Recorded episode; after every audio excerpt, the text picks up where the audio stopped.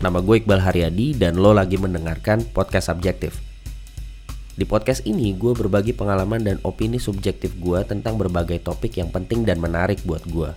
Dari mulai pengembangan diri, pengembangan karir, berkarya di dunia digital, adulting, dan hal-hal di antaranya.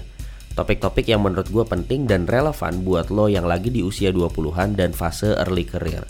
Dikemas dalam format monolog singkat atau dialog santai antara gue dan teman-teman dari berbagai industri dan latar belakang.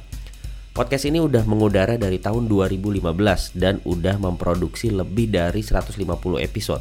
Jadi pastiin lu dengerin episode-episode baru dan cek juga episode-episode lama yang gue yakin masih sangat relevan buat lo yang mau terus mengembangkan diri.